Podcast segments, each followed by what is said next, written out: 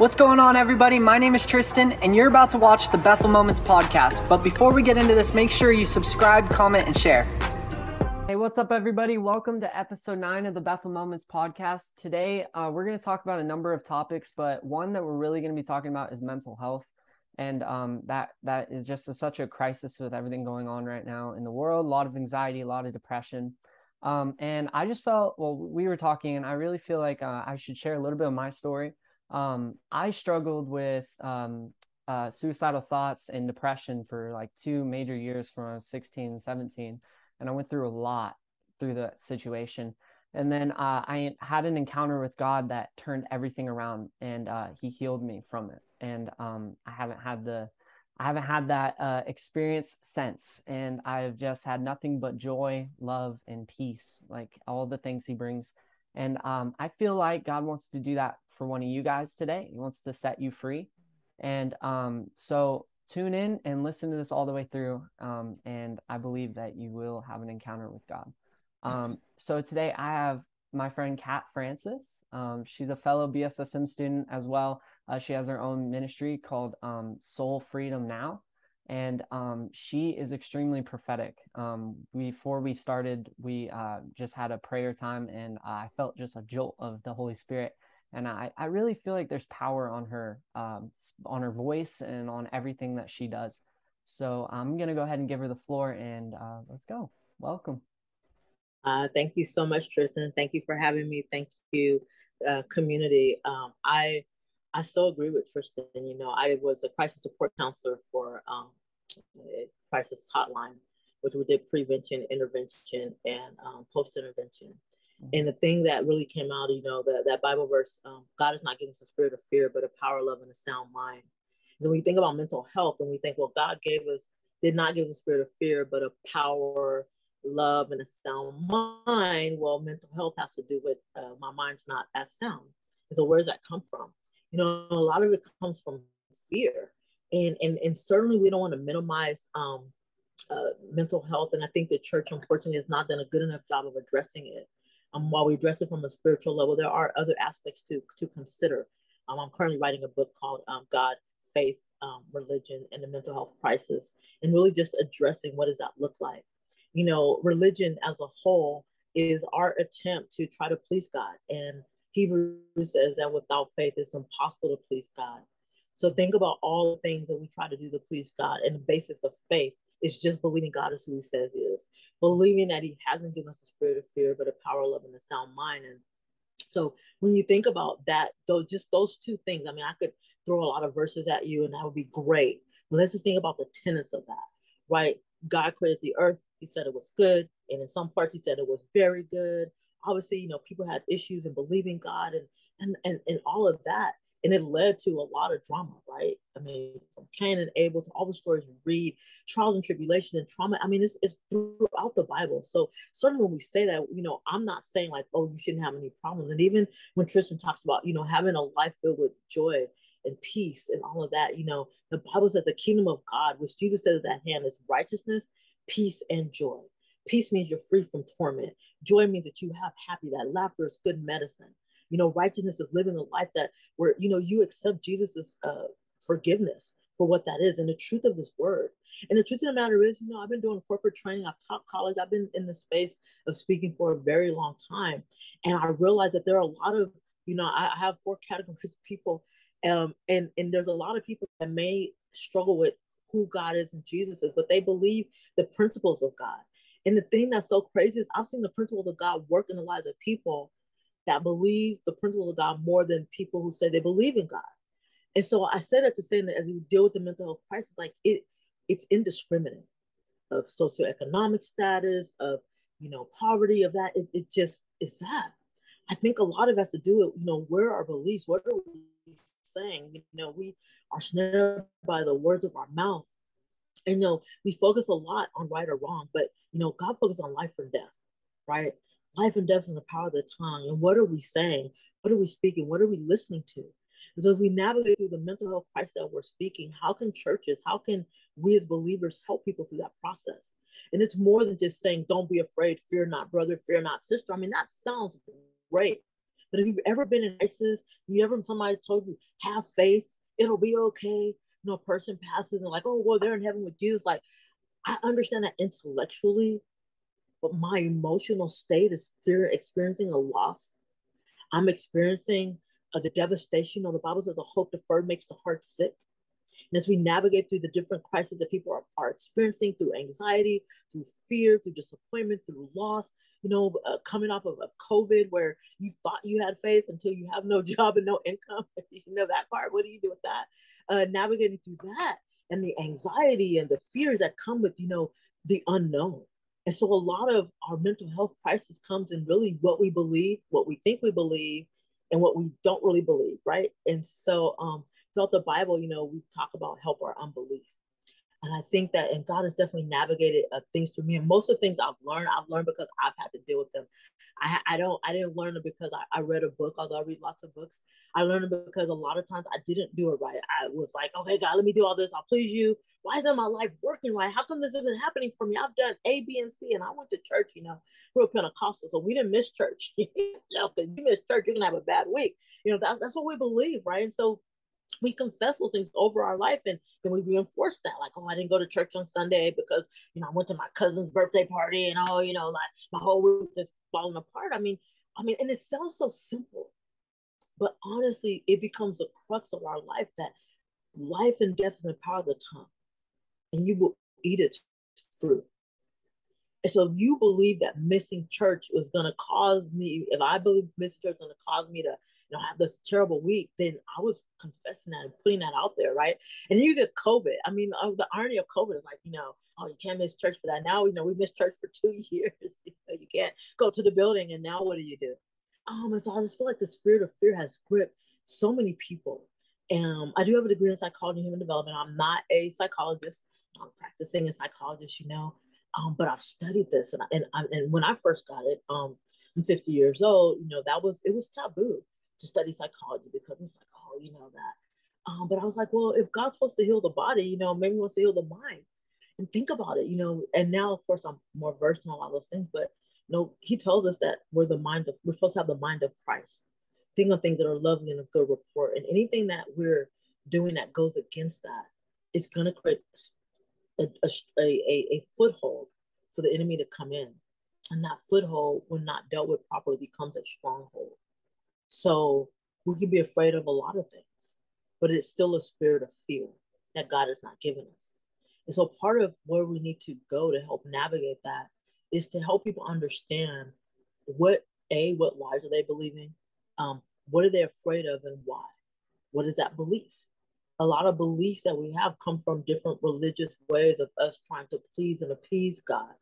That sometimes feels like we can't never please Him you know and so this idea that we can't overcome sin you know and i think it starts from the idea that when we become believers when we believe on the saving uh, knowledge of jesus christ as our savior just belief.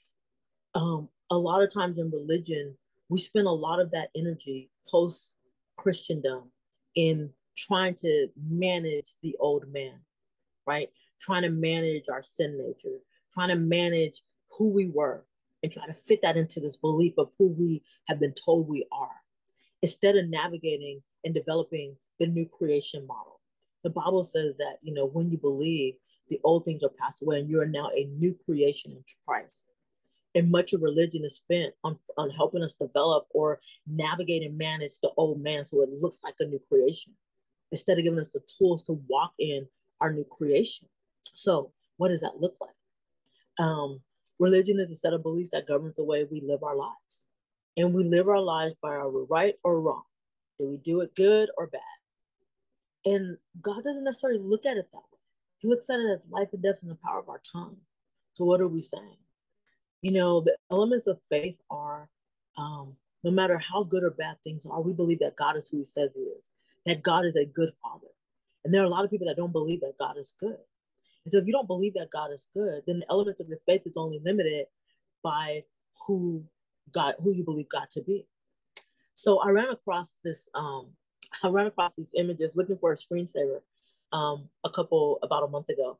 Um, and it was I like the whole tiger lion theory, whatever. So I was looking for that as a screensaver, and I ran across these animals, and one is called a a, a liger, and the other one's called a tigon. So super cool. I was totally enamored. Um, and so let me tell you the difference of a tiger, a tigon, and a liger. A liger, a lion is the father, and the tiger is the mother. Interbreeding. A tigon, a tiger is the father, and the lioness is the mother. Interesting facts about ligers and tigons is when the lion is the father, the animal could grow to like almost 1,200 pounds, almost twice the size of the father. When a tiger is the father, a tigon, the, the, the, the offspring will only grow as big as the father. Will never typically get past 400 to 500 pounds. Isn't that crazy? When we elevate the things of God above all that um that, that's happening in the world, and when he says, In this world you will have tribulation, will have trials, you have that, but I have overcome.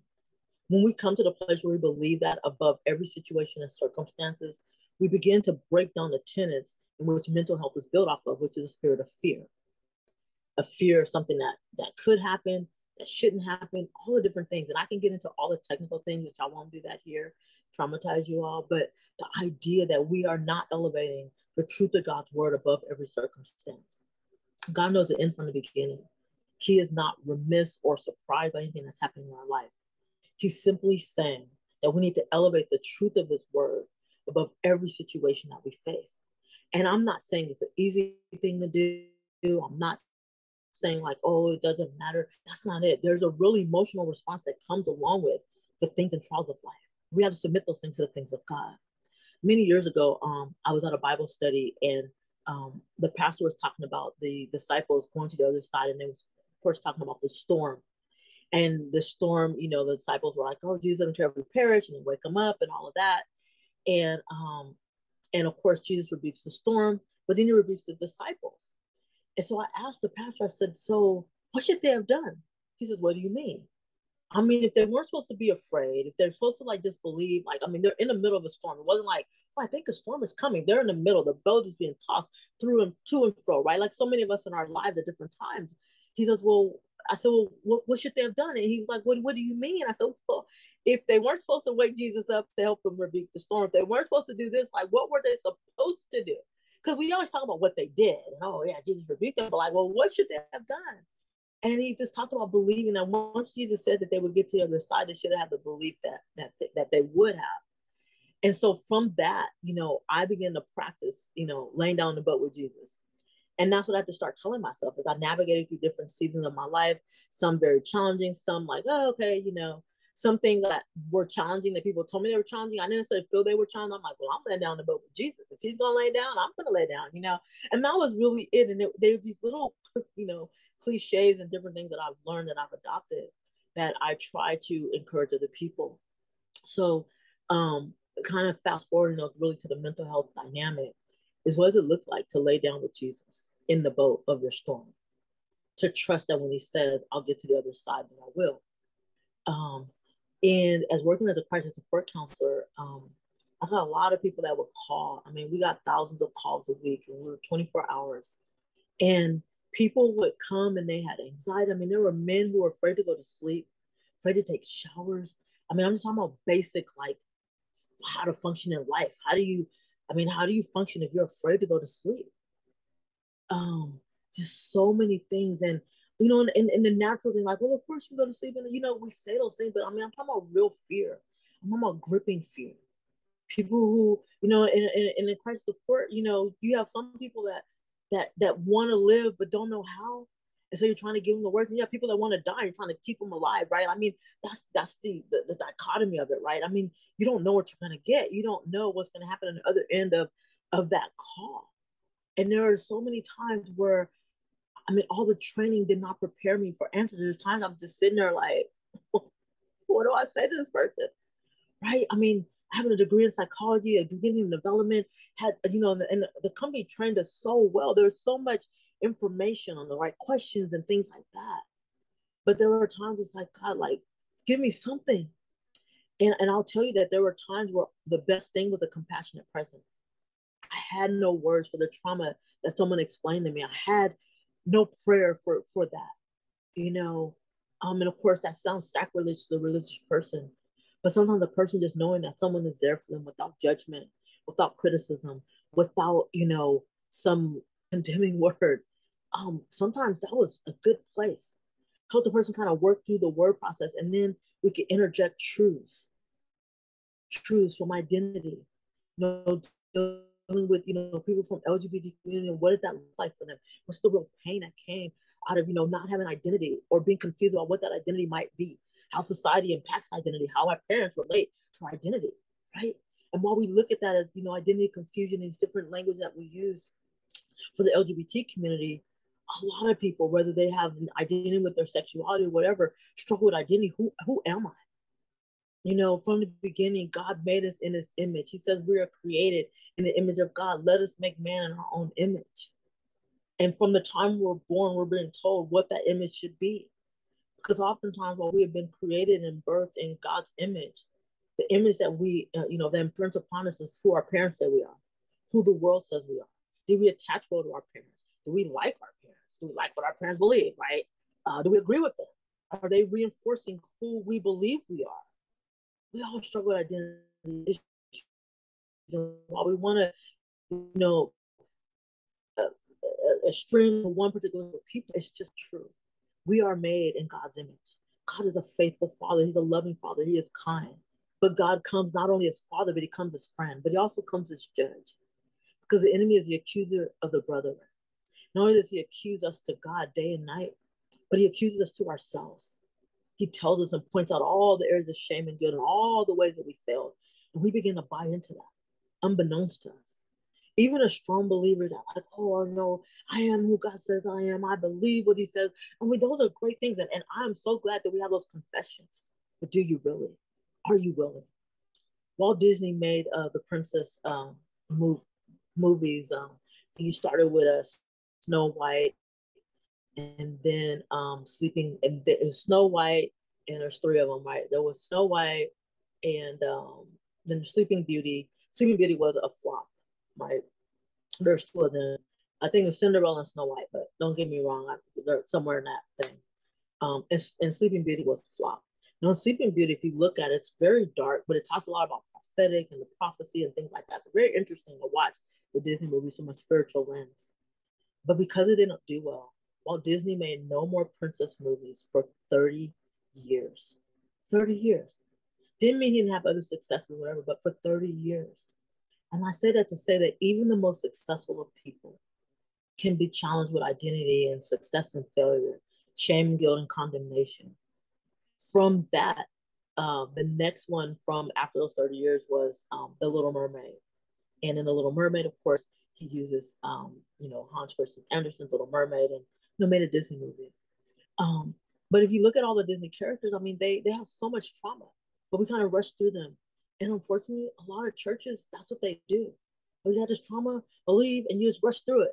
But we forget about what it takes to to have a mom who died or father who died and be raised now by a stepmother who doesn't like you. What does that look like? And while of course a lot of us were waiting for that prince or princess to come and save the day, you know, there's trauma attached to so many uh, of the experiences that we had be rejected. Um, you know, the spirit of fear. How did the parents respond in fear? So in, in Sleeping Beauty, because there was a curse pronounced on her, they they fearfully ran away and kept her away from her family for 16 years. And they were like one day short of keeping her away. But it didn't stop, you know, the thing that was spoken over her, going back to life and death in the power of the tongue. And I feel like that in the season of fear, in the season where um, God has said we're made in his image, we're going to have to start taking authority over those areas. And we have to ask ourselves, what are we believing? Why are we having fear? What is paralyzing us from not only stepping into that? And how do we navigate failures?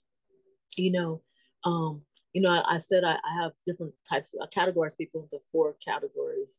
So you have the unbelieving believers. You have the believing believers, you have the unbelieving non believers, and you have the believing non believers. So, what does that mean? There are people that identify with Christ and Christianity, but they don't have faith for anything outside of their salvation.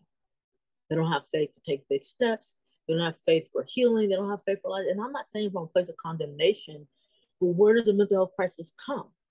You go to church every Sunday, you get these tenets of this is what Christianity is, and this is what it looks like, so forth and so on.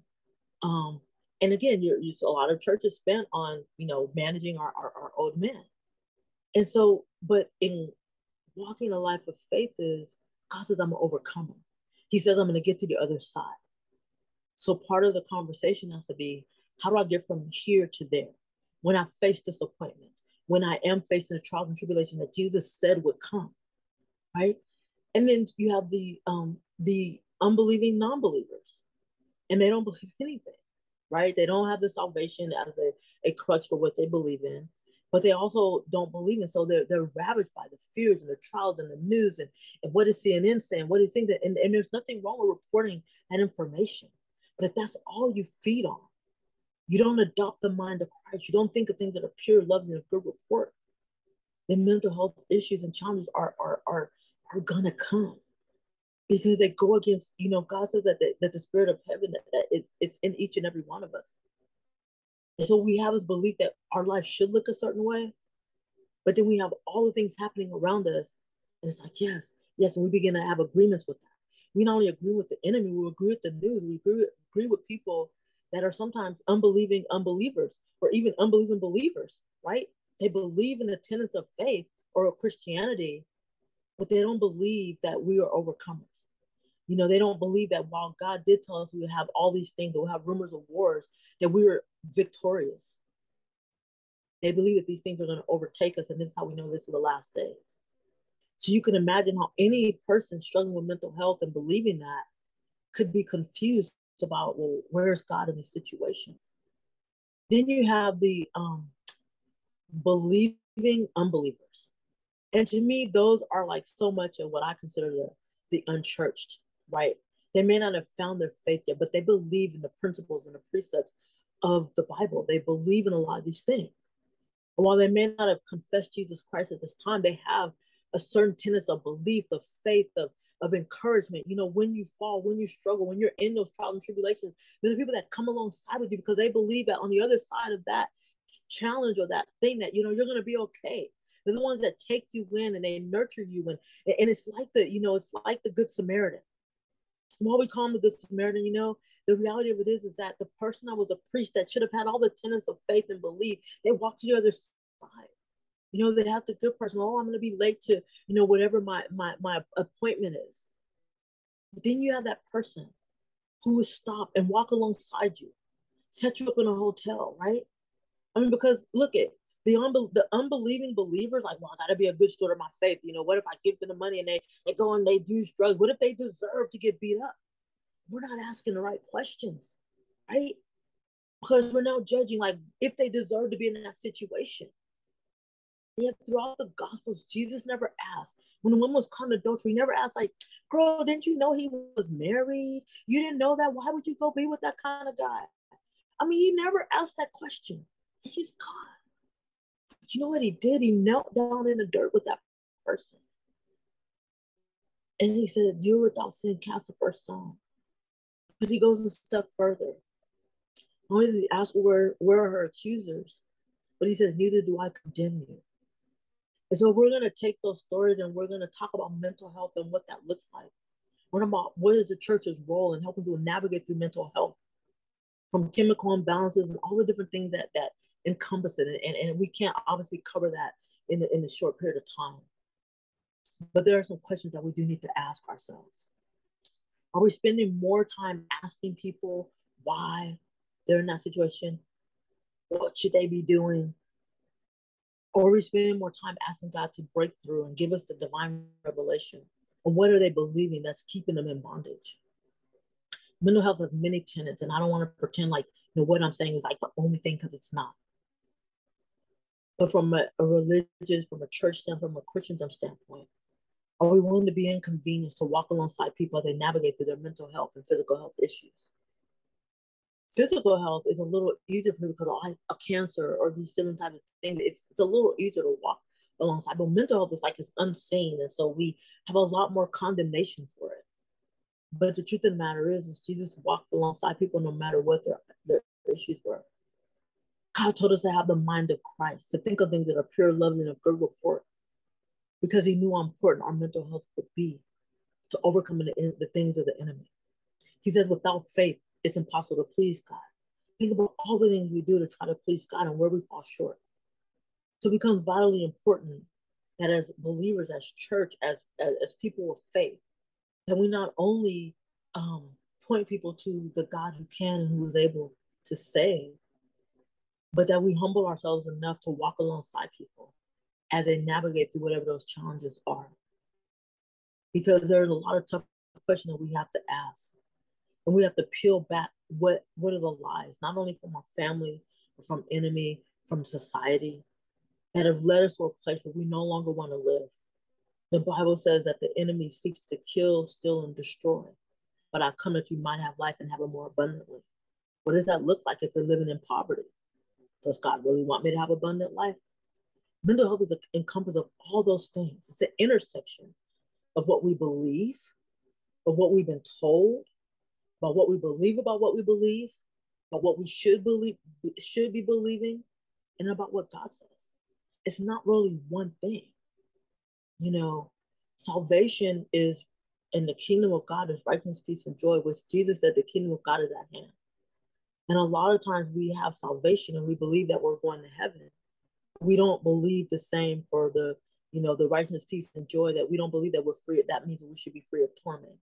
Doesn't mean that we should have abundant life. And Paul talks about that. The brother, I come that we might have life and have it more abundantly, right?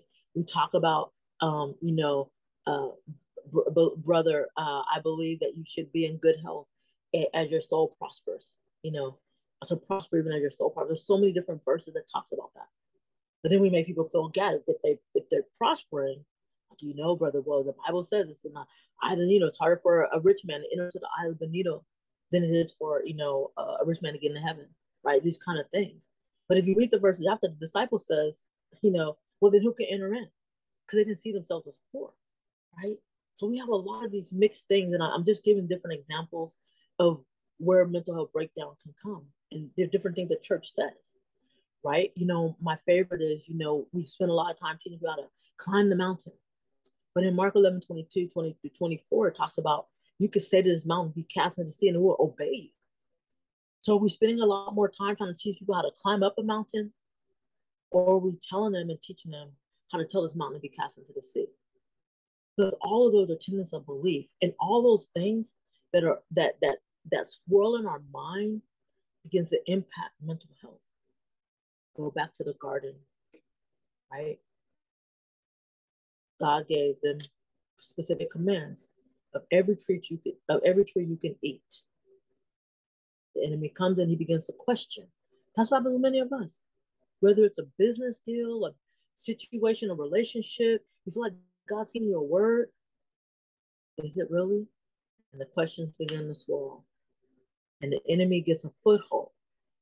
But when you walk in unbelief long enough, it becomes a stronghold to keep you from moving into your purpose and your destiny.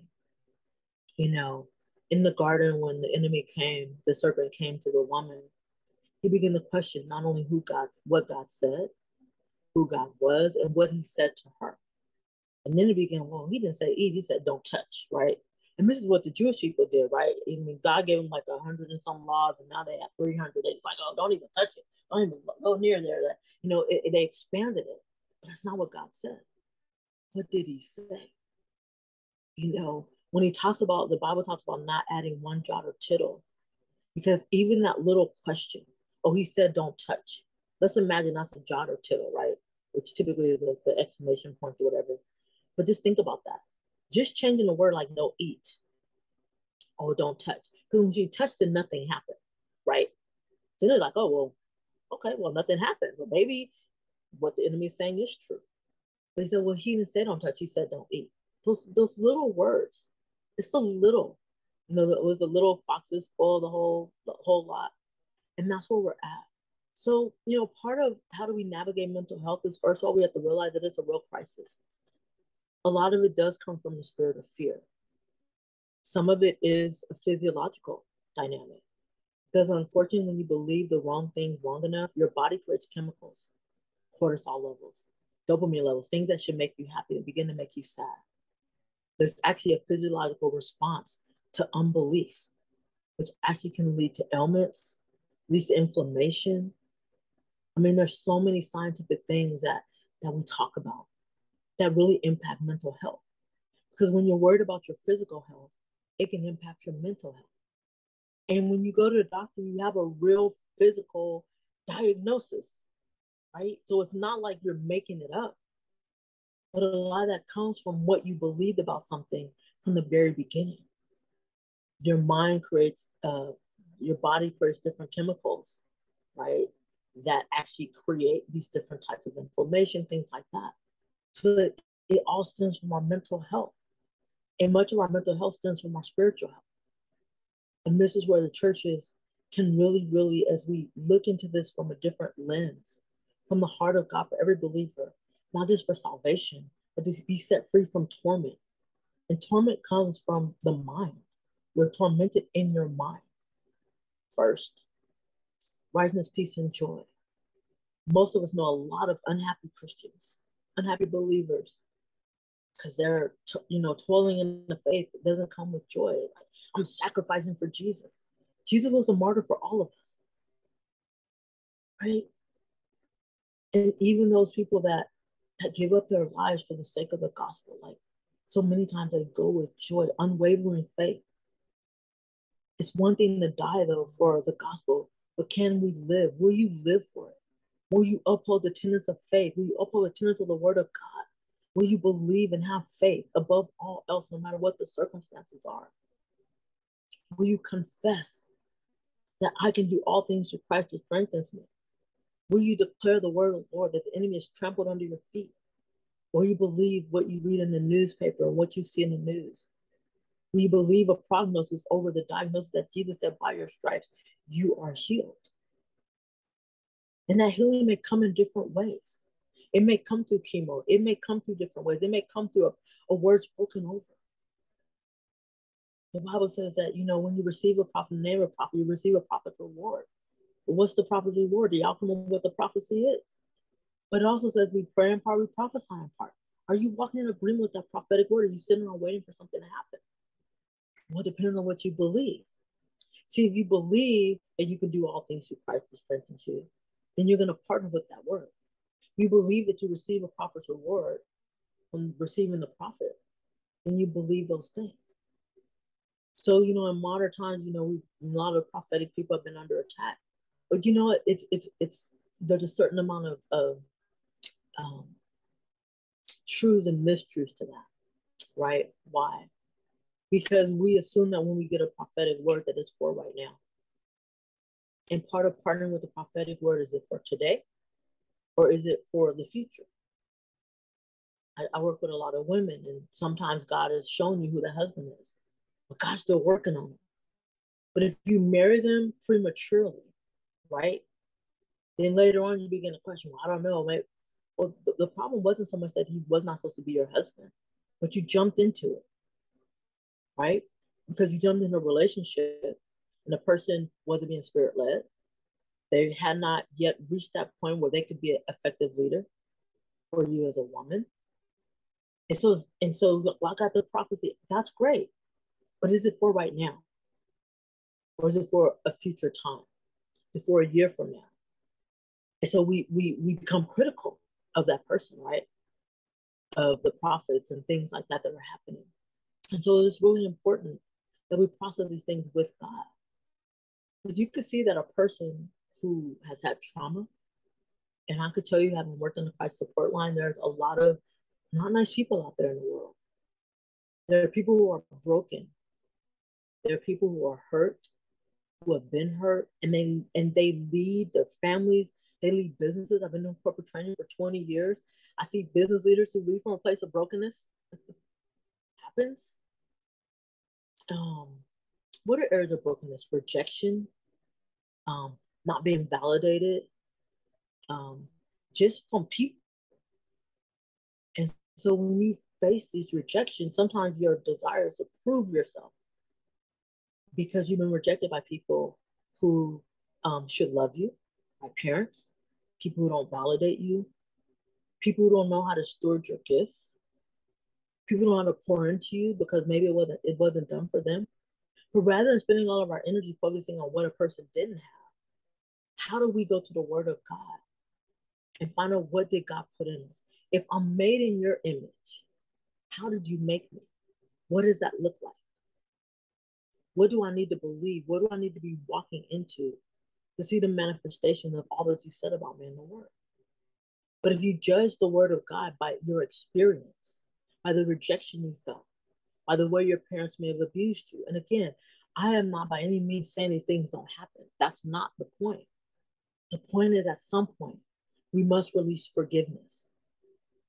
At some point, we must release the love of God. At some point, we must elevate the truths of the word of God over our life and our circumstances. Not because it's easy, but because it's the thing that's going to set us free. But if we allow all those other things to be the thing that elevate that that dominates our thought process, then we miss out on the opportunity to see the manifestation of God's truth into our lives. And it's a process. Some things will come more readily and more easily, and other things are going to take time.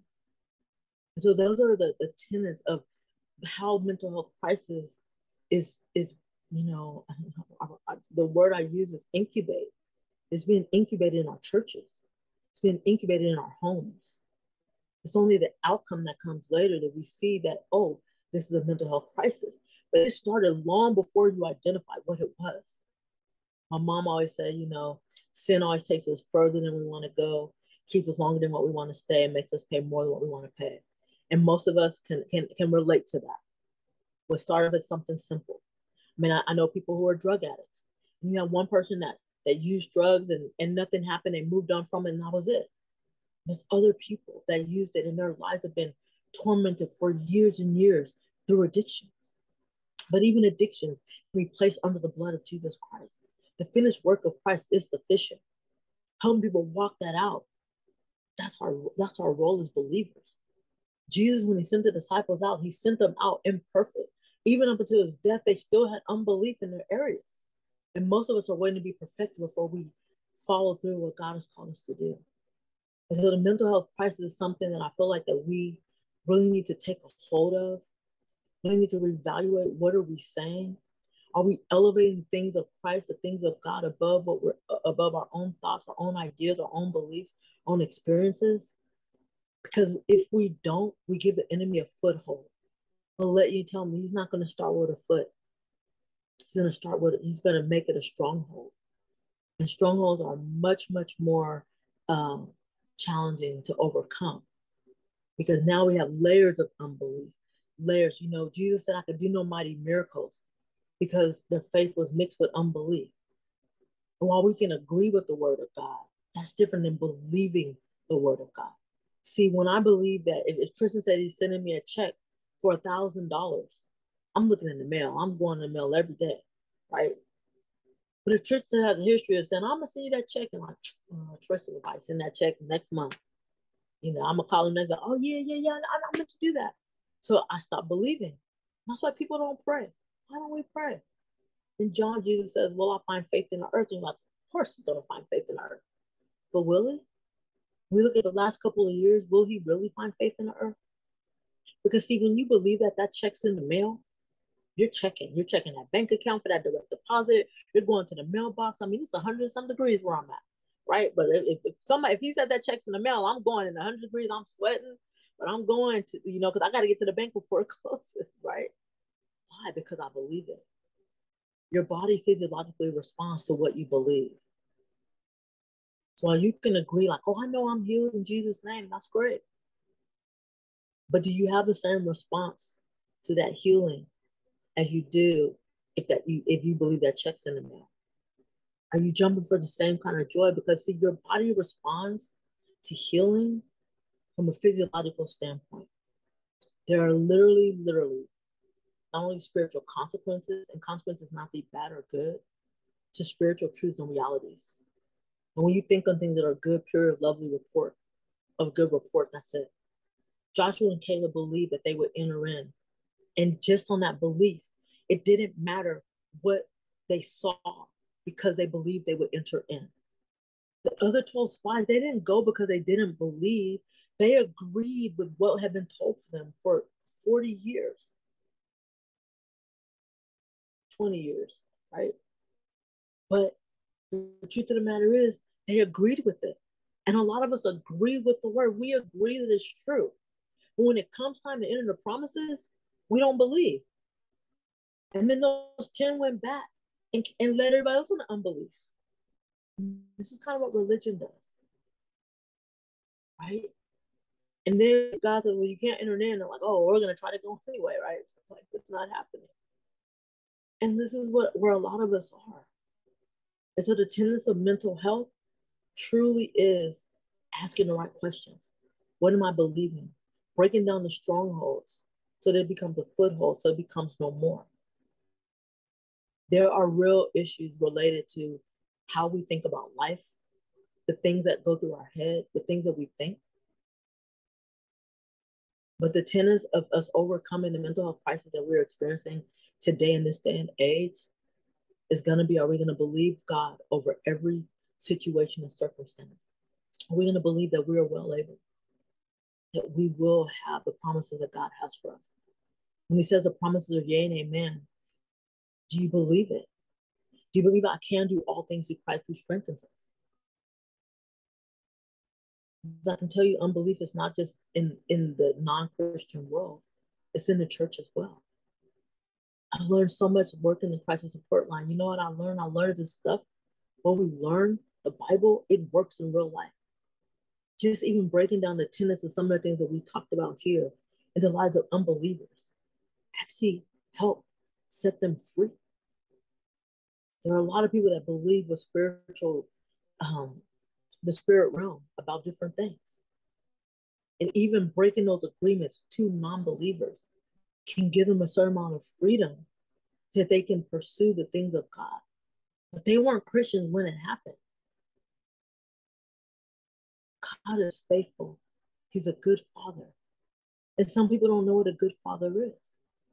But he says in his word that if you being evil not to give good to give, good gifts to your children, how much more is your heavenly father not to give good gifts to his children? And if you ask for bread, would I give you a stone? If you ask for meat or fish, would I give you a scorpion? And so many of us, that's what we believe. So when he's asked, Will I find faith in the earth when I come? Of course he will. But if we look around now, even our own lives, our faith is mixed with so much unbelief. And It is causing us to have a breakdown of our mental health, our soul. What is our soul? Our soul is our mind, will, and emotions. While emotions are, are part of life, God made us that way. Just like our will, when we have to will to not walk into temptation, we also have to submit that will to the Holy Spirit and say, without the Holy Spirit, I have no ability to overcome sin. But with the Holy Spirit, I can. Our emotions are all the things that make us fretful and fearful. Right? All that we come in subjection to the Spirit. The Bible says the Spirit leads us into all truth. All truth. But we like to say, oh, well, you know, the, the Bible says that, you know, his ways are not our ways and our ways are not our, are not his ways. And that's true. But you know what made David so great? He sought the ways of God. You know what made Moses so awesome? He sought the ways of God. And sometimes we misconstrue the Bible as these absolutes. And it is true that God's ways are not our ways. But we can learn his ways. But we stop at that. We don't try to learn his ways because his ways are not our ways, sister. His thoughts are above our thoughts. Um, we're supposed to have the mind of Christ. The Holy Spirit leads us into all truth. The truth is not always about right or wrong. How could you say that? Well, Paul talks about in Romans that there are things that you might eat that for me may feel like a sin for me to eat, but for you it's not. How do I know? Because the Holy Spirit will bear witness with me. I won't be led by peace. Kingdom of God is righteousness, peace, and joy. And so what may have be peace for me may not be peace for you. That's the truth that Holy Spirit is leading you into. That man may be the right person for you, but maybe it's not the right time. Well, how do you know? Because you have peace about walking alongside that person. Mental health comes when we don't put those things in the right perspective. When we elevate the things of the world, the things of our friends, even people who pray for us. I mean, they mean well, but when they pray, are they asking Holy Spirit to give them the words for your situation? Or are they praying their thoughts about your situation? Because there's a difference. We talk to our friends and our girlfriends, they'll have opinions. I mean, how many of us have been in relationships and we broke up and like, oh, I never liked that person. But you've been pray- you've been asking this person to pray with you, right? They've been praying with you, and they're like they didn't like you. And the Bible says we're two or three agree. So how are you agreeing? With, how are you agreeing with me on something that you didn't even think was right for me? It happens all the time. Whether it's a job or this or that, or you should have told that person this, or you should tell your parent this, or you shouldn't let your sister do that. And I'm not saying that you should or shouldn't. When the Holy Spirit leads you into all truth, the person praying with you should be asking the Spirit, what should you do in that situation? Because there are times where you should turn the other cheek. And there's times where you got to pull out that sword. And like Jesus said, get thee behind me, Satan.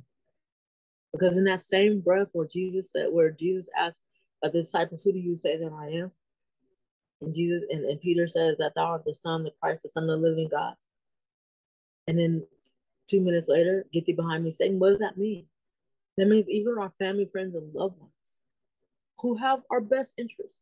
Peter loved Jesus, right? He was zealous about it, even when he made mistakes. But think about it. We all have friends that love us. But when they pray for us, when they speak into us, are they really asking the Holy Spirit what the best situation for, for our circumstance, that present circumstance is? Or are they leaning onto their own devices? Everybody loves the Proverbs. Oh, trust the Lord with all thy heart and lean onto their own understanding. Then God tells you to do something like, well, why? Why should I do that? Why should I go? Why should I be the first person to do that? Yeah, that part. Because you you're leaning your own understanding. And most of us do.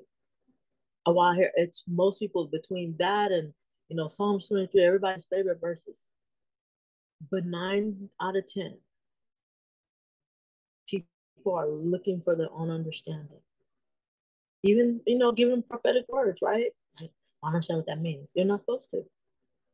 You only say what the Father says. He tells you to stop talking, you stop talking. Your understanding is inconsequential to the prophetic word supposed to give that person. They understand. So as we begin to navigate through mental health, I really believe there's a space that the body of Christ has to really help make an impact. And the Bible says, you know, if my people are called by my name will humble themselves and pray and seek my face and turn from their wicked ways, then I will hear from, hear from heaven and heal their land. And so many of us are looking to the world to turn from their wicked ways, but it doesn't say that. It says if we would turn from our wicked ways. Well, what are our wicked ways? Unbelief. Because pretty much everything we do, every sin falls into one area unbelief why do I why do I, you know, go to work and, and I'm unethical in my business? Because I don't have belief that God's gonna provide. Why do I marry someone or or live in sin? Because I don't have belief that God's really gonna bring me a good husband. Why do I, you know, embezzle or do these other kind of things? Because I don't believe that God's gonna be a waymaker. Why do we have kidneys and stuff being sold on the black market and all these things like what? Trafficking, because I don't believe that God's going to provide that for me. I don't believe that He can do a creative miracle. If my people who are called by my name will humble themselves and pray and seek my face, well, seeking my face, what do I do in this situation? I know what John did. I know what Mary did. What do I do? Humble myself and say, God, without you, I don't have a solution to this.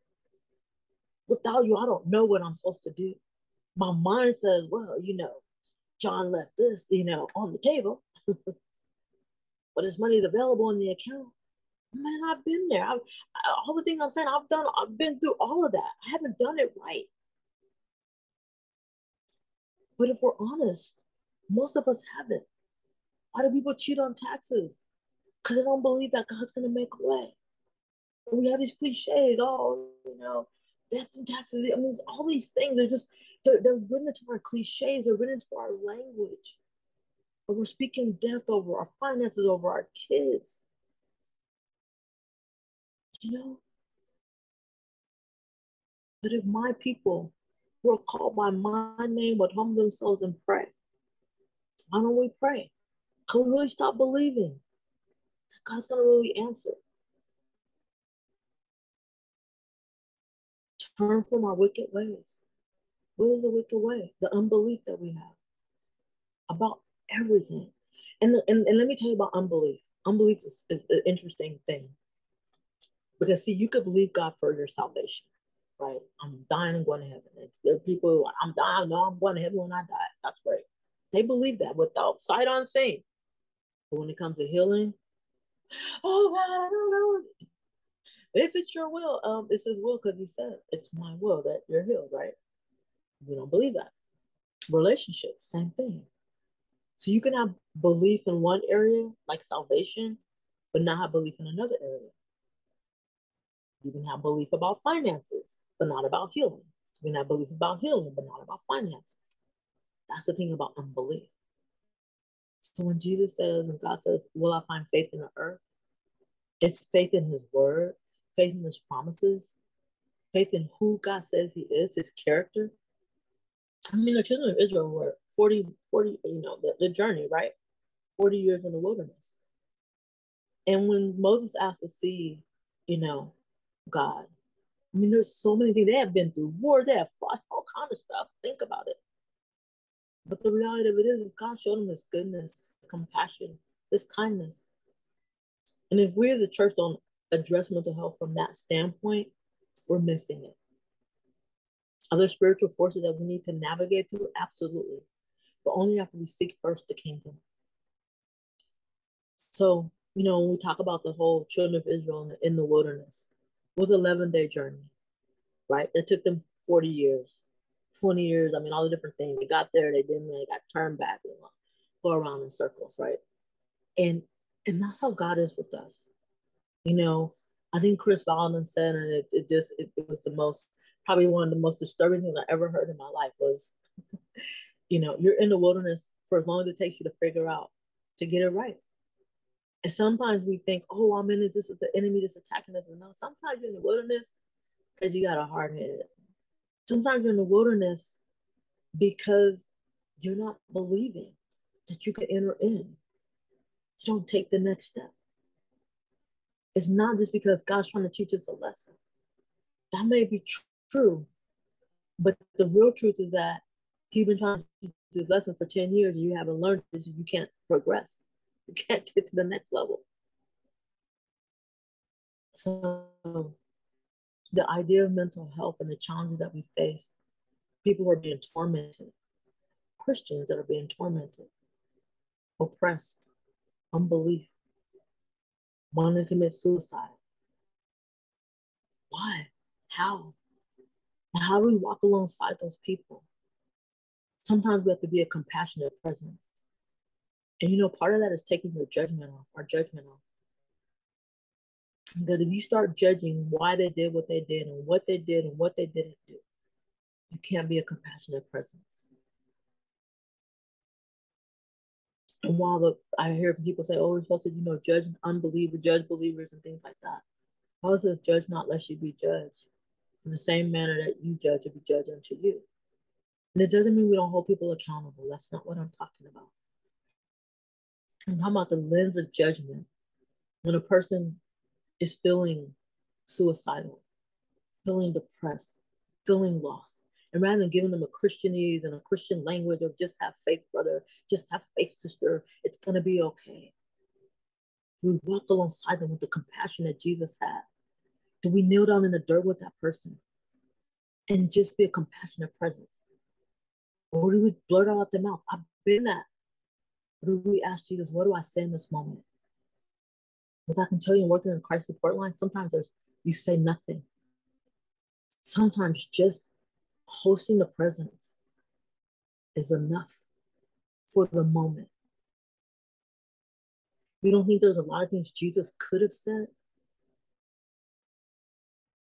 When the woman was caught in adultery? Of course, Jesus. But he said, Neither do I condemn you. It's really hard to deal with mental health when you have your own, we have our own judgments on why a person's in a situation. We blame them and we become the accusers. And the words of our mouth gives the enemy a foothold, not only in their life, but in our life. Because again, the same way we judge others is judged back to us. You know? And so we just, um, as I wind it down again, um, so many different tenets that I, I love to talk about. And I'm writing a book called um, God, Faith, Religion, and the Mental Health Crisis. And I have I'm launching this month the Soul Freedom magazine. It just highlights some of the different stories and more in short story form.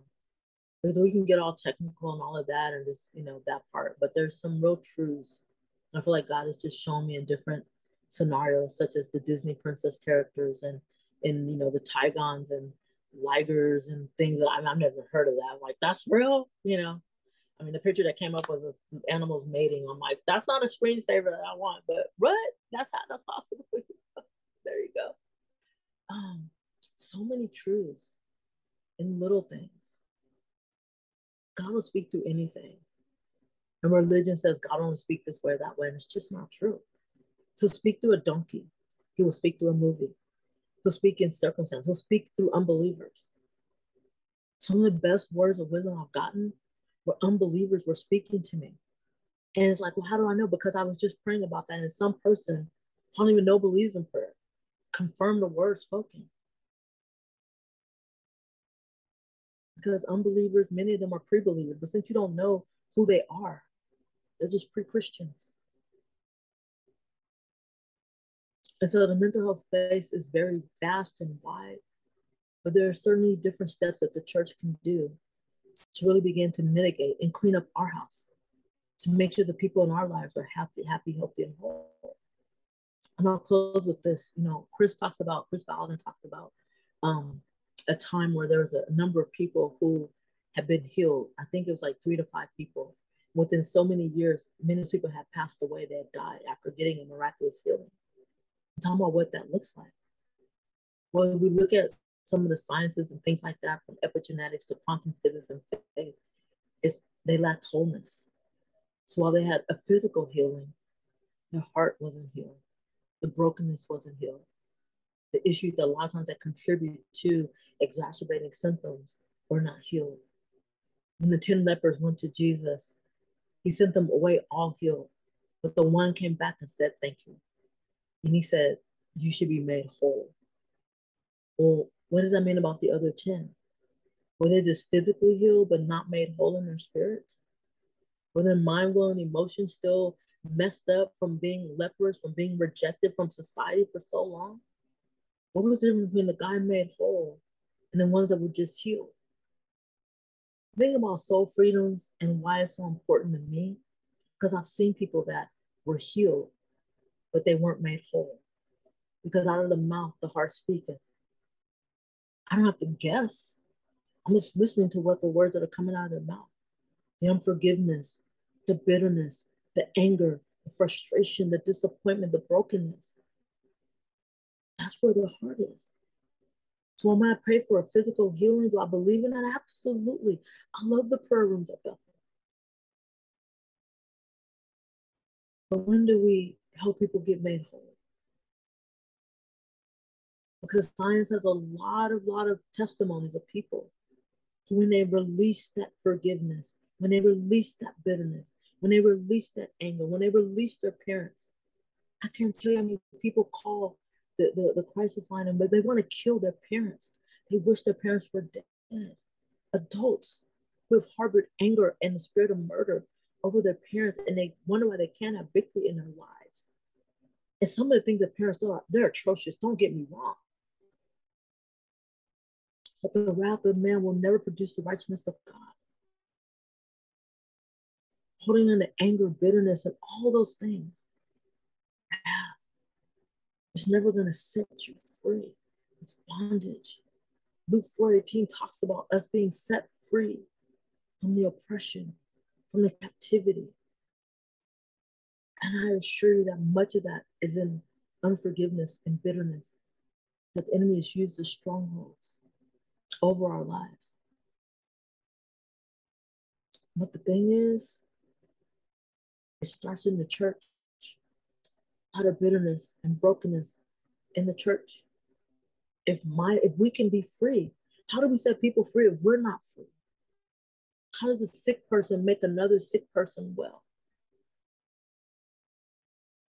If my people who are called by my name will humble themselves and pray, turn from their wicked ways of unbelief, seek my face, then I will hear from heaven, I will heal their land. We need to refocus our energies to healing, um, turning from our wicked ways and and and coming to God like Daniel did in Daniel chapter 9. We have fallen short. We have failed. We have sinned. We have turned against you. We, even the most righteous of us, we have fallen short because we've looked at our own self righteousness as a healing grace, and then we have upheld somebody else who's unrighteous and compared them to what our righteousness is. And said, if you just do this, then you'll be okay. It's not our righteousness that we're measuring against. We've fallen short because we have pride.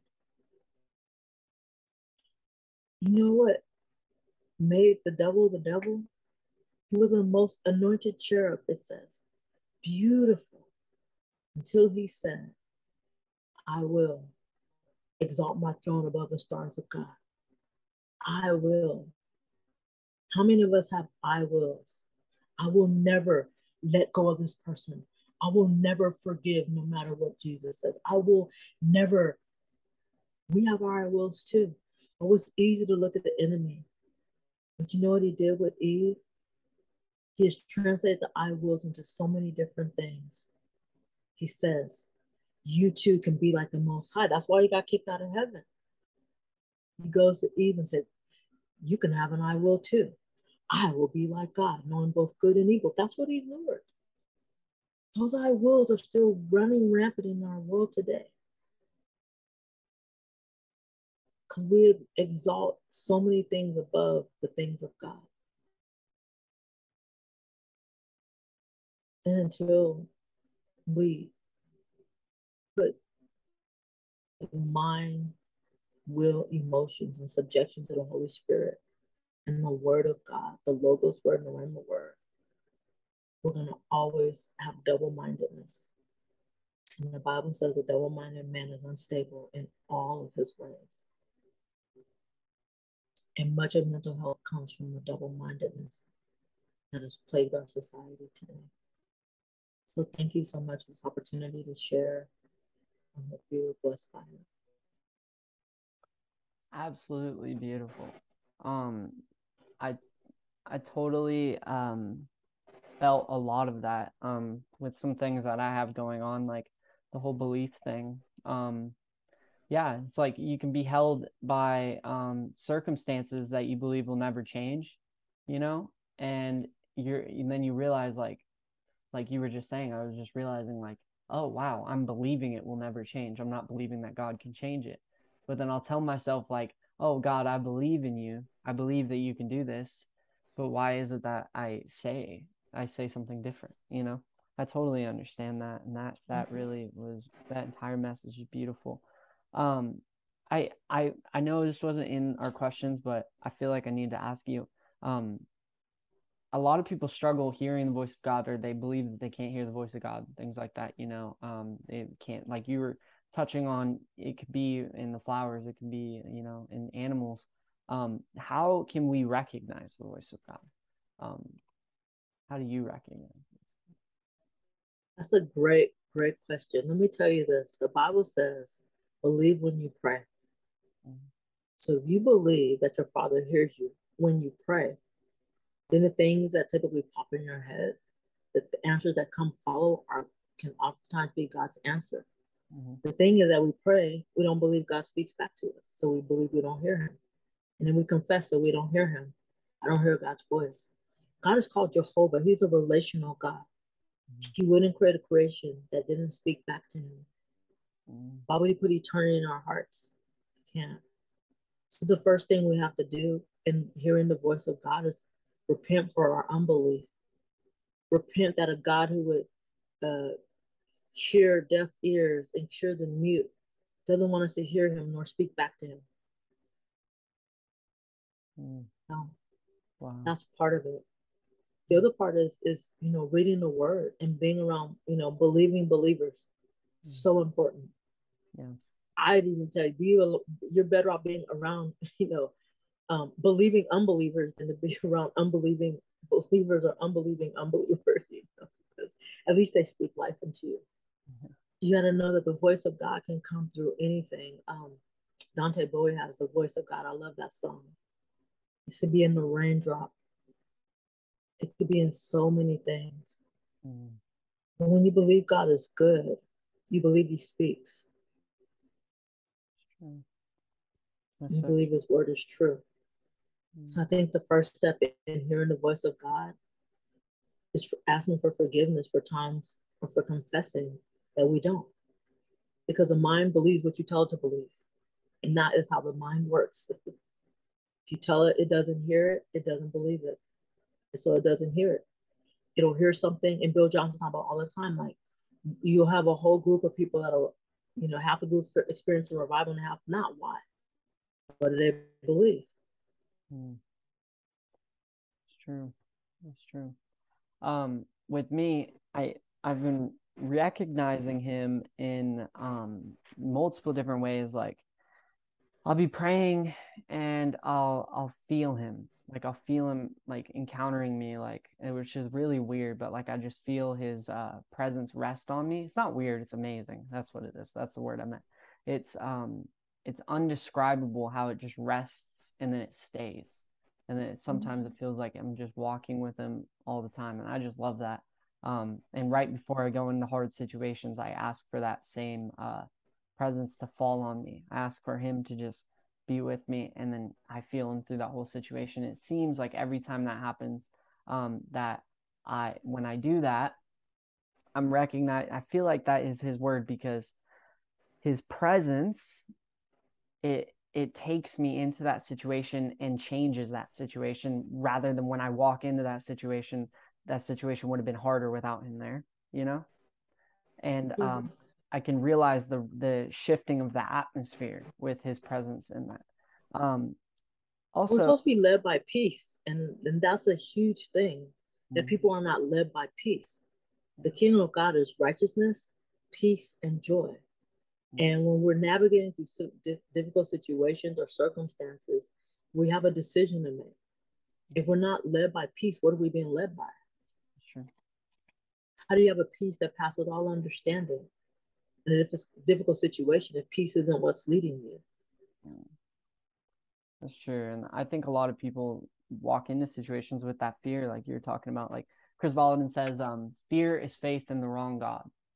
And I love that. I use I use that all the time because um I whenever I feel myself getting afraid, I'm like, well, I have faith in the God who overcame fear, he overcame death of all things. Like he he he loved me so much he came down to the earth as as a man and experienced everything that we experience the fear the rejection the oppression experienced everything and then took it all and died so that we can be in intimacy with him and have a relationship with him and that that is so beautiful um and that that brings peace to me knowing that he knows what i'm going through you know like he knows he knows what is happening. He's been through um, the rejection. He's been through the uh, harsh words being said. you know um absolutely absolutely you know and, and the, the interesting thing about even what you're saying and I, I believe it to be true but even as we navigate through the unchurched and they don't have a lot of that language you know fear is also what am i believing that isn't true doesn't align with the word of god? Because again yes believing you know faith in the wrong god absolutely. But even a step beyond that what am i believing about a situation that doesn't align with a god who says he didn't give us the spirit of fear? Mm. and even with non-believers like okay what are you believing? What are you believing that's that's true you know um, i think i think the statistic is 80% of all fears of things that people are afraid of never happen right mm. so you know if you're afraid of dogs you know okay what am i believing well i had an experience a dog bit me mm. so you know sometimes the, that, that place comes from warranted but it's, it's it's it's the dynamic of what are the, the lies we're believing and there's so many layers to it and it's not just one thing and i think that we've tried to fragment it to one part mm. but if you as you face and navigate through different challenges of your life what is it about god that you're not believing what's about his word that's not happening mm. because you could thwart it off and you don't have to deal with that anymore you know more and more what happens is you begin to identify the lie you break the lie and the soul freedom idea is to break the source of the lie yeah, we believe in healing. Healing is great. But I want to get to the source of why you have anxiety, why you don't have peace in your sleep, why you can't do the Bible talks about that. You should have sweet, you know, a peaceful sleep. If you're not having peaceful sleep, and then there's something about that's happening that's not aligning with the word of God, right? The truth. Mm. Even a person that's non a non-believer can identify things that they may be believing that's not true. Mm. And this is how, for me, it's like how do I translate this Christianese? Again, I've been in church my entire life to just the average language of the world person. Bring them to a place of some type of freedom and it introduce them to the God that I serve. I know that I've literally have cast the demons out of people. Like, you know, they're like, oh, I'm, you know, I've had, I'm a schizophrenic, affective, or whatever. They're like, okay, you just ask questions, whatever. And it's like, well, have you done anything like with, you know, spirit realm, Ouija board, or whatever? Somebody's like, oh no, but I've done this. Well, I do crystals. I do that. Like, okay, so sometimes we open the doors to the spirit realm and we're not equipped to deal with all that that entails. Wow. And it begins to torment us. Oh, okay, yeah, yeah, yeah, yeah, yeah. I, I, these are real scenarios. Yeah, yeah, okay, yeah, okay, okay I see that.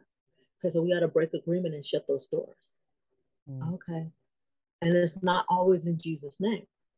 So mm. it's like, okay, so I break agreement with this, with that, so forth and so on. And then I him, no, I believe in Jesus.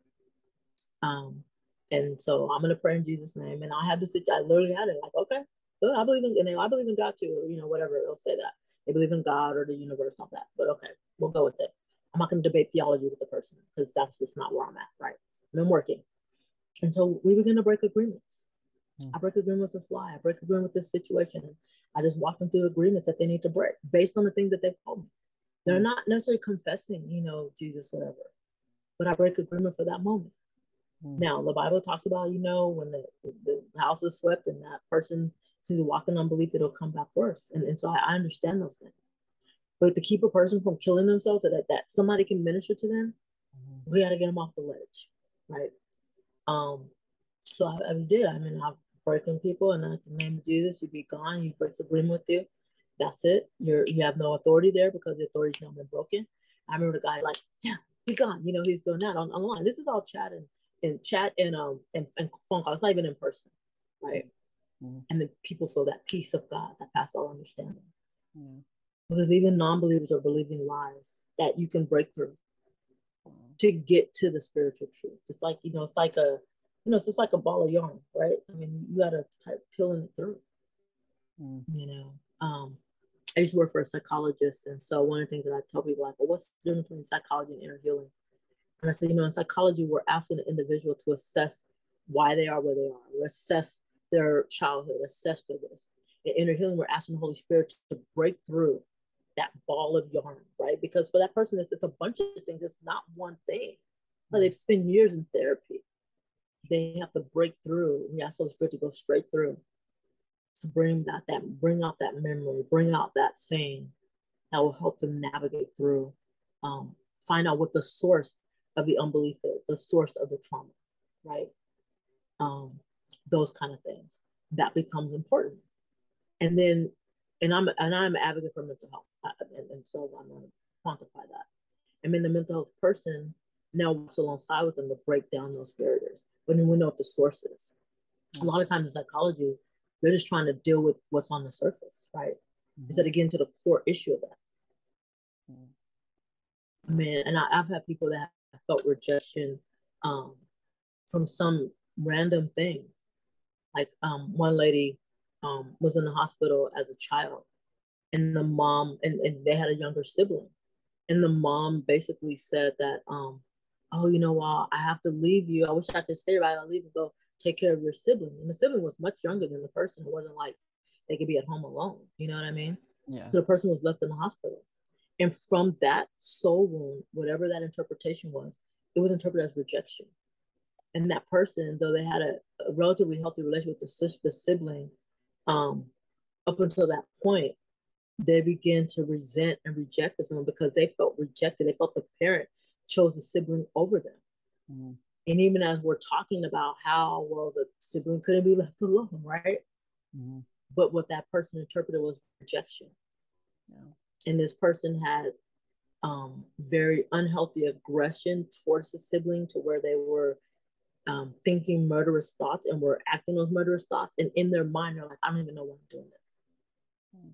But as we begin to unravel it, again, and we weren't using Jesus because this, again, this is work. Um, it was just going back. But I'm praying like, God, help me find the source of this anger, the source of this rejection. What happened? By asking, you know, healthy, what we call open-ended questions for that person. Wow. So part of soul freedom isn't at all to take God or Christ out of it. That's not it. It's the source of everything that's made. But you know, the Bible says God gives gifts without repentance. And so we while we want to like, oh well, the person, yeah, well, he still gives gifts without repentance. Yeah. How we use them is up to us. The significance of that is even an unbeliever may have gifts and may have things. We build a trust in them. Because most of them have not had healthy experiences with Christian people. And I can tell you tons of stories and not just Christianity, but other religions. Right. I had a guy on there who was um, of a different religion and they believed in reincarnation. Well, his parents mistreated him. He had a disability. Okay. Well, well, in your faith, you know, do you believe, you know, if a person's bad in their life, then they come back as a bad person or something with a disability? Well, yeah. Okay. So you're very angry because your parents treated you wrong. Well, yeah. How could they do this? How could they do like that? That's true. But based on the tenets of your own belief, your own belief system, is that a person who has a disability, a person who has these issues, in their previous life, they were a bad person. So they came back with these issues because they were bad. Hmm. Aren't your parents just treating them based on the judgment that your religion says that they should come back as. So it's not just Christianity, it's a lot of re- religion as a whole has really done some things with mental health thing. Right? I mean, think about that. Think about having a child born with a disability and believing that the person that that child deserves that. That there's not healing available to that because you must have been bad in a previous life. This is why you have this issue. Mm and now you're angry at your parents for treating you like whatever because in your faith you have that yeah that that's something that i i really don't know much about is the different religions and stuff. And i think it's interesting how um god you know something i made a tiktok video the other day. I was telling someone um on the video i felt like god wanted me to say it to someone that um he loved you before you loved him you know? And like isn't that amazing? Like the the fact that um, no matter what i'm going through when i was depressed when i was going through everything something that really comforted me at the other side was he was there the entire time but i didn't know i didn't recognize it and that's that's a huge barrier yeah that's a huge thing is not recognizing him when he's there you know like um all the time all through those days i was saying i wish i had someone to talk to i wish i could um, but I just can't talk. I, I can't communicate this to someone. It's so hard. It's like I can't describe the um, depression that I'm feeling. I just don't want to get out of bed, you know? And that whole time, I could have been talking to him. He, I wouldn't even have to talk. He knew the entire situation I was going through. He's the only person, the only, um, um, only one that knew everything that I was going through. Only one that will ever know everything that I will go through, what I've, what I have gone through, and that's so comforting to know. You know that. Absolutely. Mm-hmm. I, I think is where religion really does a disservice, um, mostly because of religious across the board in general, not any one particular, but rather than spending time help people understand, as Paul says, the depth, the width, and the length of how much God loves us. We spend most of our time talking about how much we love God and why we do these things because we love God. And while we say, oh, he first loved us, we say it more as a cliche, mm-hmm. not really embracing the love of a father, truly. Mm-hmm. Because when you begin to understand and embrace the love of a father, even if you haven't had one, a lot of us have an idea what a loving father would be like. Mm-hmm. If we saw God with that lens, if it was taught to us and preached to us and instilled in us, we have this loving father who's kind and gracious. Yes, is he come at judge at times? Of course, but he's not judging us. But he says, whom a father love is he chastening. Yeah. The truth of the matter is, without having that loving father, without that understanding of the love of a father, what do you draw from? People cannot give what they don't have. We often ask people to pour into us what our parents and people what hasn't been poured into them. Their well is dry. They don't understand the Father. They haven't embraced the Father's love. If they haven't, then guess what? Mm. How do they pull from that? How do they pull from that? How do they turn the other cheek? How do they do any of the things that we're telling them to do in, in religion if they don't have a, a full grasp of the Father's love? Yeah. And that was the main problem is like um, before I even knew him, I started to realize that like I didn't have his drawing from different things like nicotine, you know, um, oh, uh, girlfriends, stuff like that, you know, drawing from unnecessary things that, um, you know, everything in this world will fail, but he won't, you know, um, and he's a, a never ending well that I, we can draw from. And that's so important to remember. Like, and I know, like you're saying, like a lot of churches say that, but a lot of people just hear it and let it go out the other ear, you know, like they hear it and like that's just another thing my grandmother used to say growing up, you know.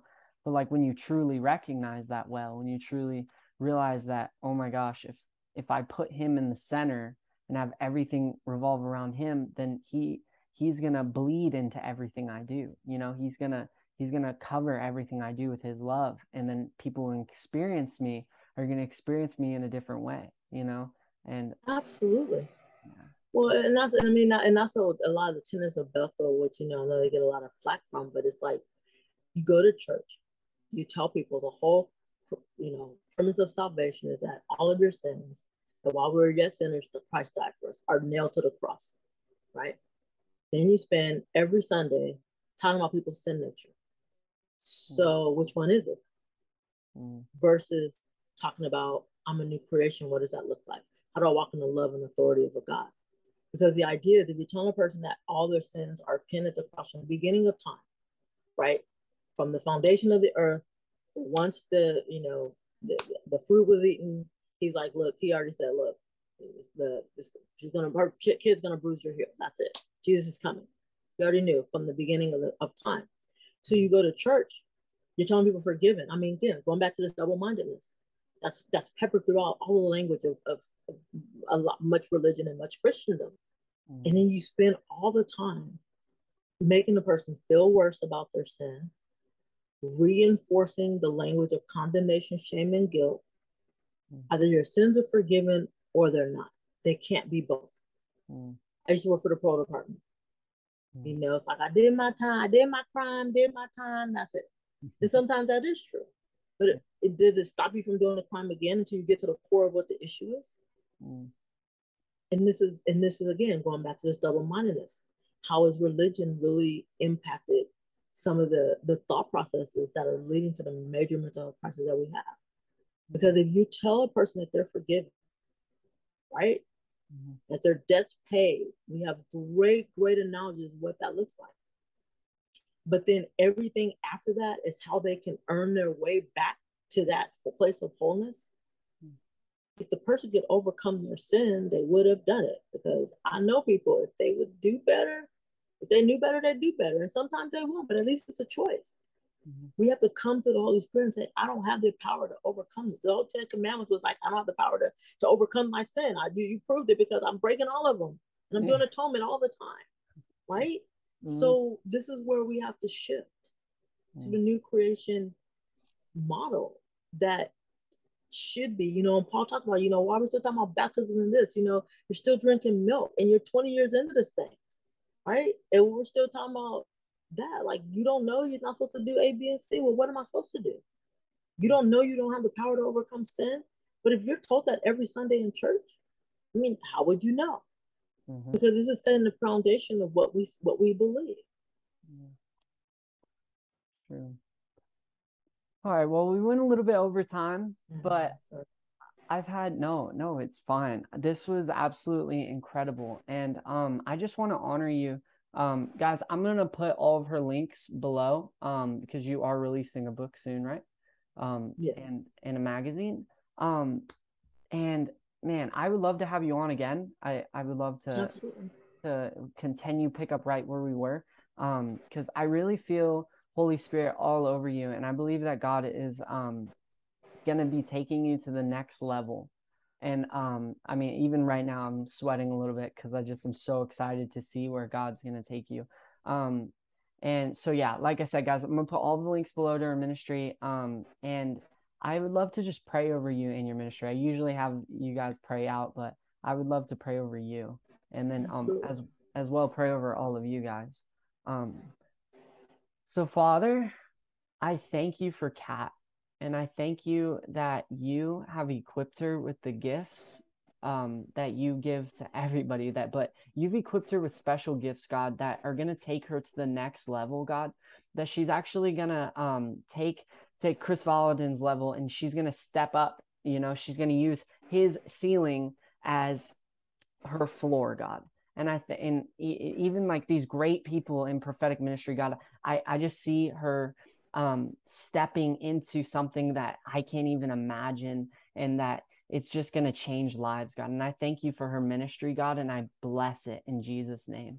And I bless everybody who's going to encounter it that they, they'll be set free from um, anything, anxiety, depression. Um, and God, I ask that you continue to bless her vocal cords, that she can go into the nations and speak and people will listen, God. And it's in your name I pray, Jesus. Amen. But also, God, I want to continue in blessing everybody that listen to this podcast. I ask that you'll um, comfort them in this time of heartache that they're going through, or this time of joy that they're going through, God. But that you won't, um, that you'll you'll you'll acknowledge that they'll be able to acknowledge your comforting presence. That they'll they'll be able to recognize you in the day to day life, God. And it's in your name I pray, Jesus. Amen. Right. We love you guys. Thank you guys so much for watching. Please be sure to hit that subscribe button and the notification bell so you can stay up to date with all Bethel Moments content.